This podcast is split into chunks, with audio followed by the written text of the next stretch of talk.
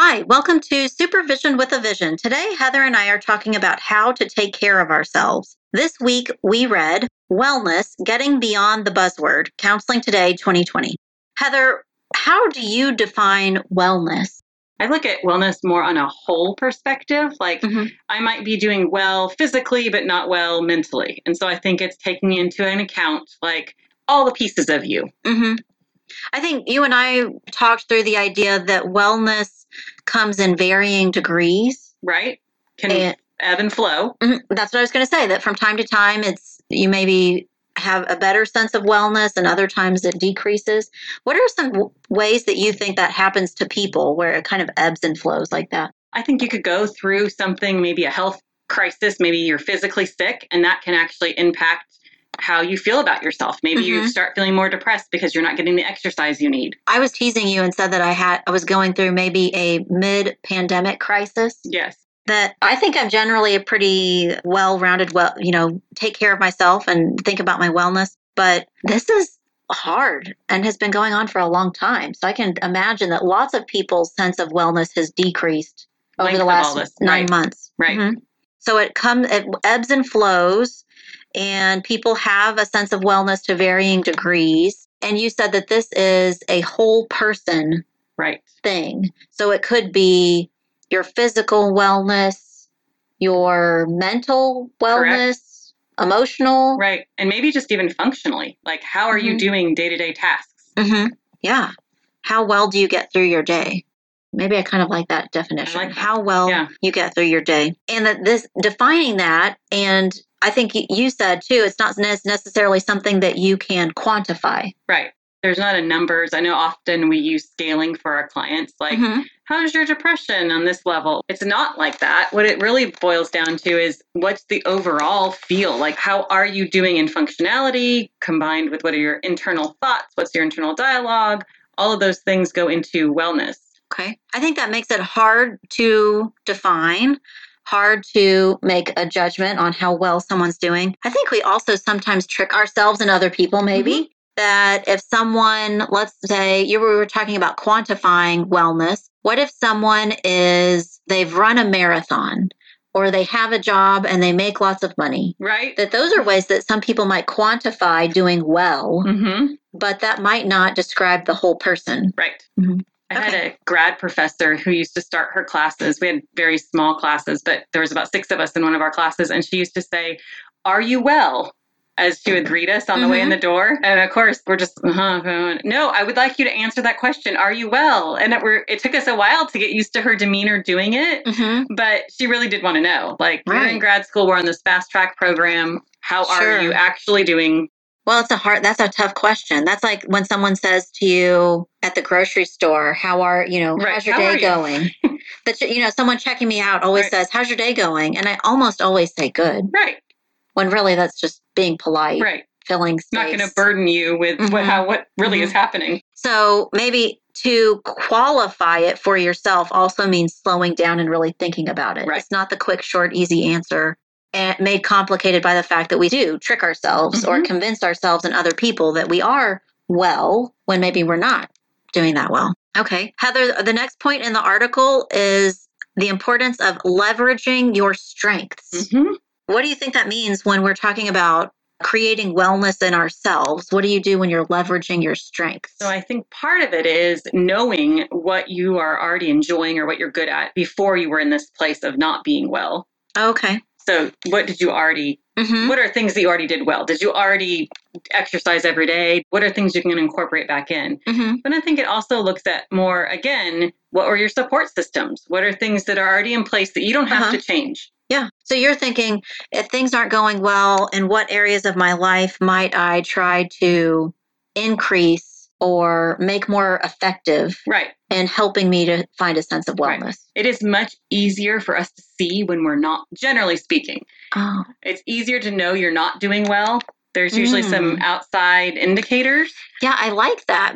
I like the way you say that because I think counselors, people in helping professions have a hard time Mhm. taking care of themselves. Right? And that makes it really relatable that if, in general, people who are helpers, helping professions, if for the most part we're reasonably well, that we might miss the subtleness of increasing our sense of wellness. I know we said we, it's hard to quantify, but if we're 80%, that's pretty good. Yeah. But maybe things are tough or we'd like to live a more fulfilling life.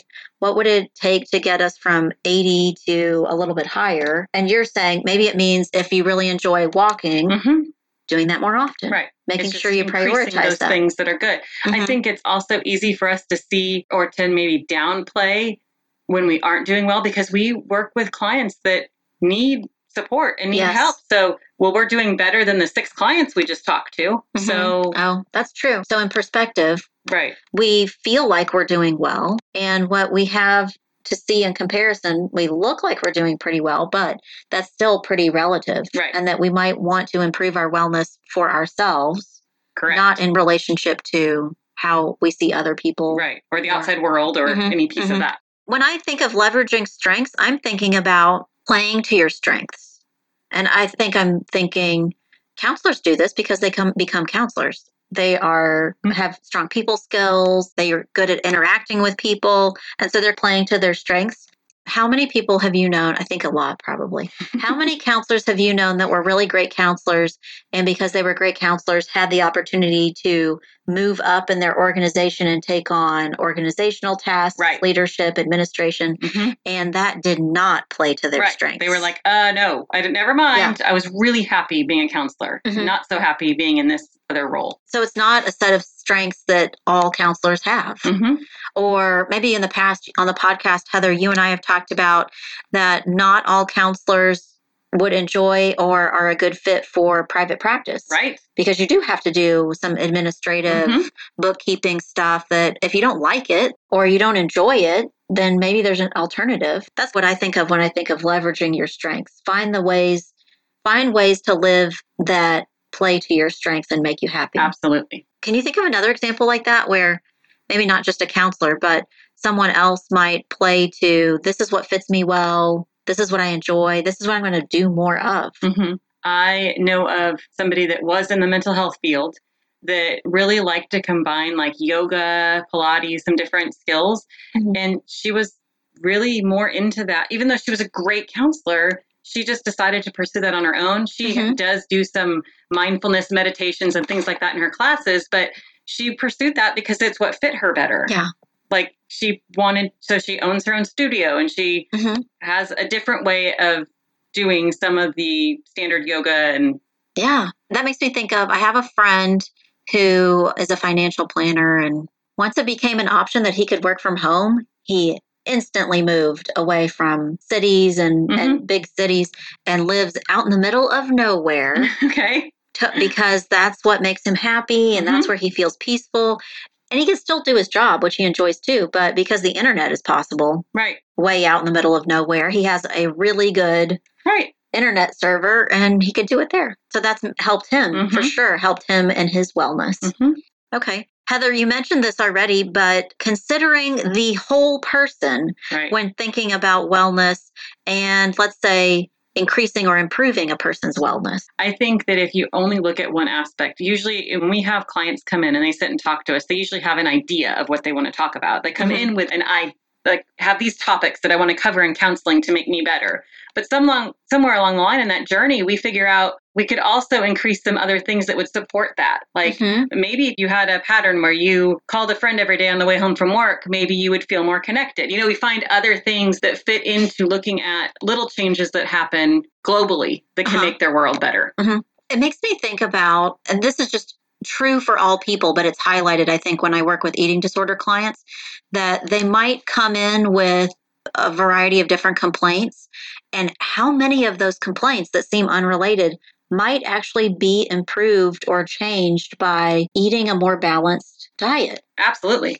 That I can think a, a lot of times people complain of poor sleep hmm and they aren't making the connection between what they put in their body and their quality of sleep that they're not sleeping well because they haven't had enough nutrition or water Right. during the Their day Their body's off. hmm Right.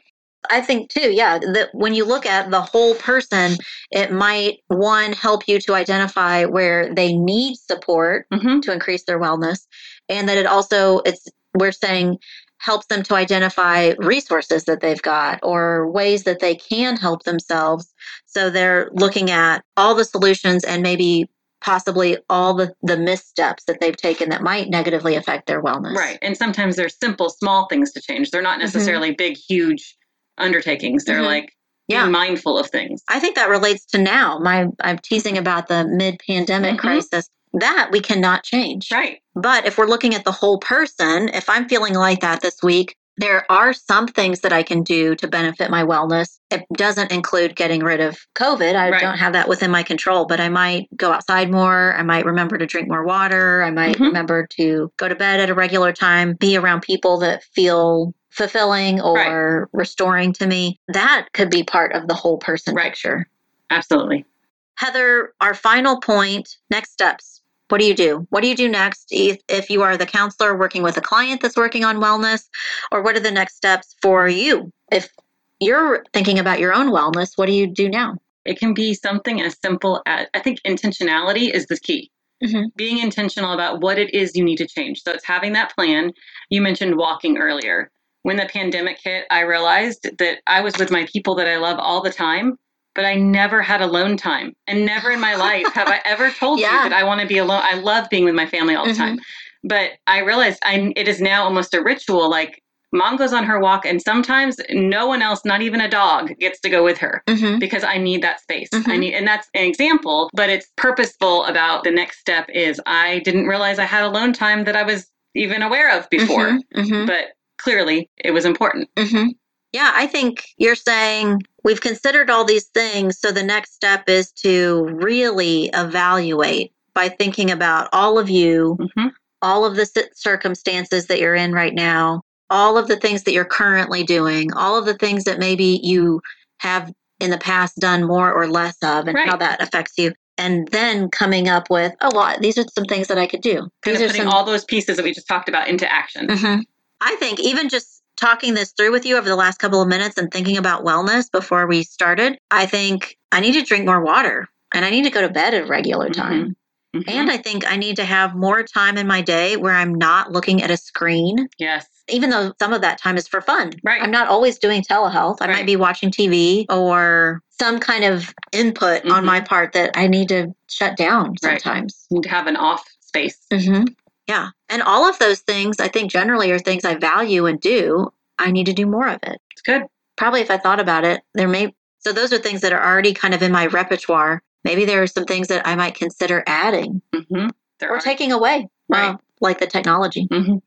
Well, Heather, do you think, is there something that you think you might do in this next week that will improve your wellness? I absolutely need to get outside more. I hate the cold, and the weather has changed here. Oh, but I love the outside and it's very restoring to me. So I just need to bundle up and I need to get outside. and keep going on your walks, Right. sometimes alone. Right. Sometimes alone. well, thanks today for listening to Supervision with a Vision.